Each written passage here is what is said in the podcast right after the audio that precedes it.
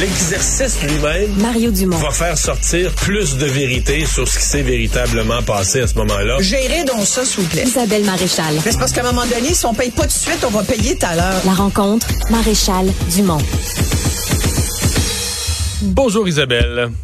Bonjour Mario. Alors, les images effroyables de la guerre euh, qui se déroule entre euh, le Hamas et Israël. Euh, là, des images qui se rendent chez nous. On a eu des partisans des deux camps, des manifestations. Dans certains cas, euh, même ça, ça a transporté chez nous la tension qui se vit là-bas. Tellement, tellement. Puis sincèrement, j'ai vraiment essayé avec grands efforts à, à te parler d'autres choses aujourd'hui. Et puis je pense qu'on est tellement submergé par tout ce qu'on entend, par ces images effroyables d'une horreur sans nom qu'on que, que je, je, je suis euh, moi-même submergée par, par ces informations-là, puis que c'est c'est vraiment ce que je retiens de, de cette journée, entre autres, de ces derniers jours, parce que ça a commencé samedi, puis depuis, je pense que ça nous habite tous, même si tu rappelles que ça peut être, ça peut sembler très loin de nous, Gaza, Israël, c'est un, un vieux conflit entre des frères qui sont ennemis aujourd'hui, ennemis jurés, et qui nous touchent plus ou moins, même si on apprend euh, aujourd'hui que finalement il y a beaucoup plus de ressortissants qu'on le pensait qui viennent euh, de ressortissants canadiens. C'est les, les chiffres euh, du bureau de Mélanie Joly qui disait qu'aujourd'hui, à peu près 4249 personnes qui sont des ressortissants qui sont à Israël, canadiens. Ben, il y en a 476 qui sont euh, des Canadiens à Gaza. Donc, donc on est finalement, bien malgré nous, mêlés à, à- à cette guerre qui est aujourd'hui, Mario, les guerres de toute façon sont plus des guerres. euh, euh, qui euh, qui nous concernent pas. Je pense qu'on est tous concernés. On l'a vu avec l'Ukraine depuis les dernières années. Tous les, toutes les guerres ont des effets collatéraux sur les pays et les pays, les alliés ou non, n'ont pas le choix de, de s'impliquer. Et nous, comme individus, on regarde ça, puis là, les images affluent à une vitesse incroyable à cause des réseaux sociaux, notamment, et, et ont des répercussions chez nous. Puis oui, il y a des débordements. On a vu, entre autres, hier, il y a cette dame qui, euh, qui s'est plainte, qui a fait une plainte à la police parce qu'elle s'est fait haranguer par une une autre qui n'a pas apprécié qu'elle qu'elle montrait un drapeau palestinien euh, sur sa voiture, puis qu'il l'a menacé verbalement, qu'il a en fait qu'il a agressé verbalement euh, en lui disant tu mérites juste de te faire violer puis traîner devant tes enfants. Tu comprends cette, cette violence-là qu'on voit finit par par nous atteindre puis par ressortir, surtout des, des de la part des partisans des deux camps. Et, et moi, j'ai envie de dire que qu'est-ce qu'on. Sincèrement, j'essaie de voir qui a raison, qui a tort. Puis on a, aussi un désir de pas trop vouloir s'en mêler, tu comprends, parce qu'on est ni d'un bord ni de l'autre. Moi, je pense que des deux côtés, il y a des revendications qui se valent, mais, mais sincèrement, historiquement, je parle, mais aujourd'hui, on ne peut pas faire autrement que de regarder les exactions qui ont, qui ont été commises par le Hamas, un groupe terroriste. Il faut pas avoir peur du mot, comme certains euh, Québécois et Canadiens craignent ce mot-là. les, journalistes de la CBC, les journalistes de la CBC, ils n'ont pas peur du mot. Ils se sont fait interdire par leur patron de l'employé. C'est épouvantable. Ça, ça, sincèrement, je comprends pas cette approche. Je comprends pas. De toute façon, c'est contraire aux politiques journalistiques de dire aux journalistes euh, dites pas ça, faites pas ça. Ben, en fait, c'est- de leur dire de prendre pour un camp, alors qu'un journaliste à la base même ne prend pour personne sinon la justice. Et enfin, c'est ça qui nous guide. À l'époque où j'étais à Radio-Canada, c'était ça qui nous guidait. Et, c'est ce qui fait que j'ai voulu devenir journaliste aussi à la base. C'est pour ça qu'on fait ce métier-là, parce qu'on essaye un peu de voir clair dans des qui souvent ne le sont pas ou qui parfois semblent pas claires pour, pour les gens qui sont occupés à autre chose dans la vie. Notre travail, c'est de vulgariser sans prendre parti. Nous, toi et moi ici, on fait du commentaire, c'est autre chose.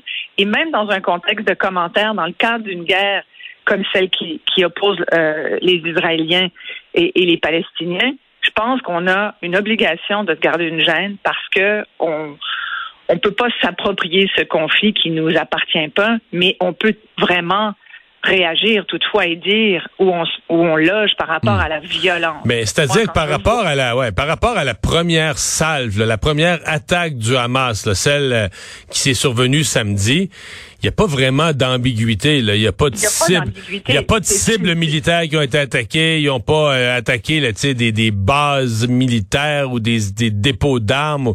On est vraiment rentré dans, te- dans un party de danse, dans des kibbutz, vraiment des communes agricoles, euh, des villages, euh, tu sais. des maisons où, où on a où on a commis des, des, des atrocités sur des bébés, des enfants, Des femmes. viols, des viols. euh, Le viol est l'arme de guerre la plus puissante, il y en a chaque fois. Mais, mais, mais non, effectivement, il n'y a pas d'ambiguïté, tu le dis très bien.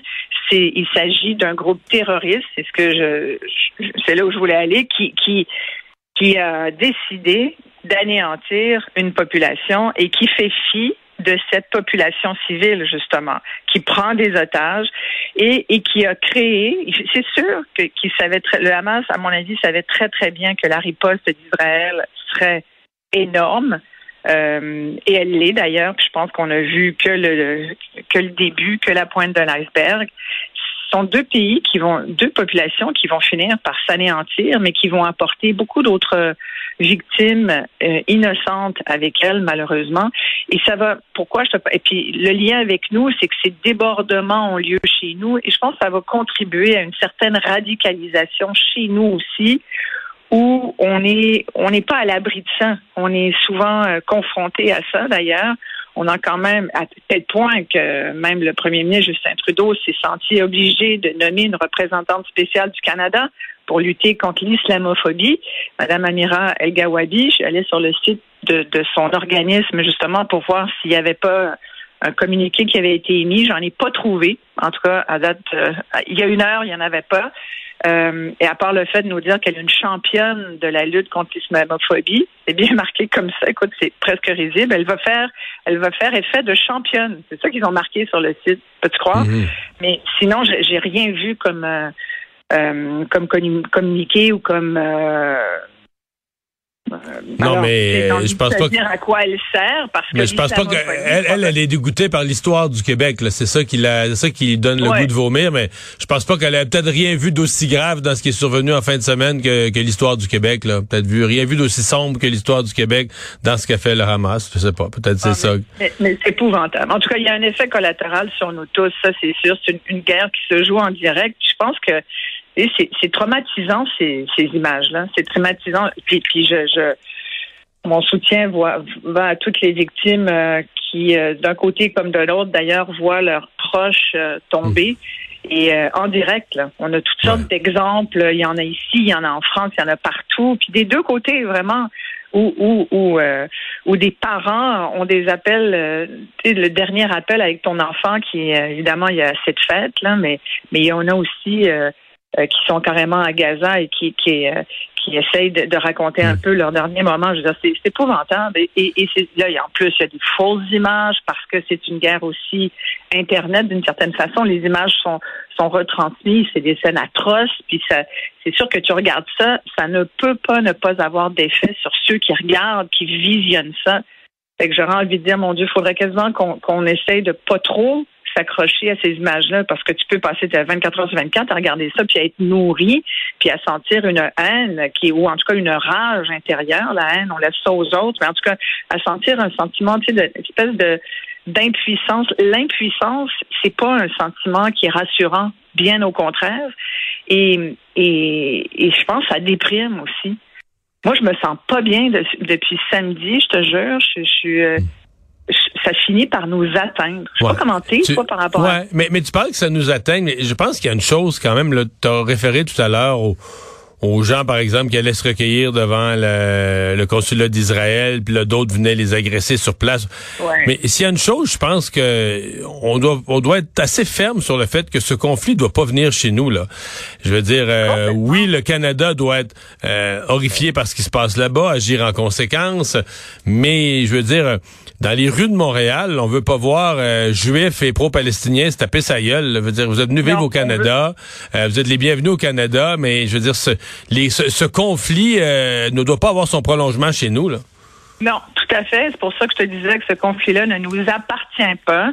C'est un conflit qui se joue ailleurs, mais qui a quand même des répercussions chez nous parce qu'il y a des ressortissants euh, Canadiens qui vivent dans ces dans ces zones-là, mais en même temps, la tentation pour les partisans des deux camps peut être très grande de l'instrumentaliser ce conflit-là, de l'amener chez nous où on a déjà un problème avec une certaine islamophobie, ou en tout cas avec le sujet de l'islamophobie. C'est pour ça que je te parlais de Madame El Gawabi.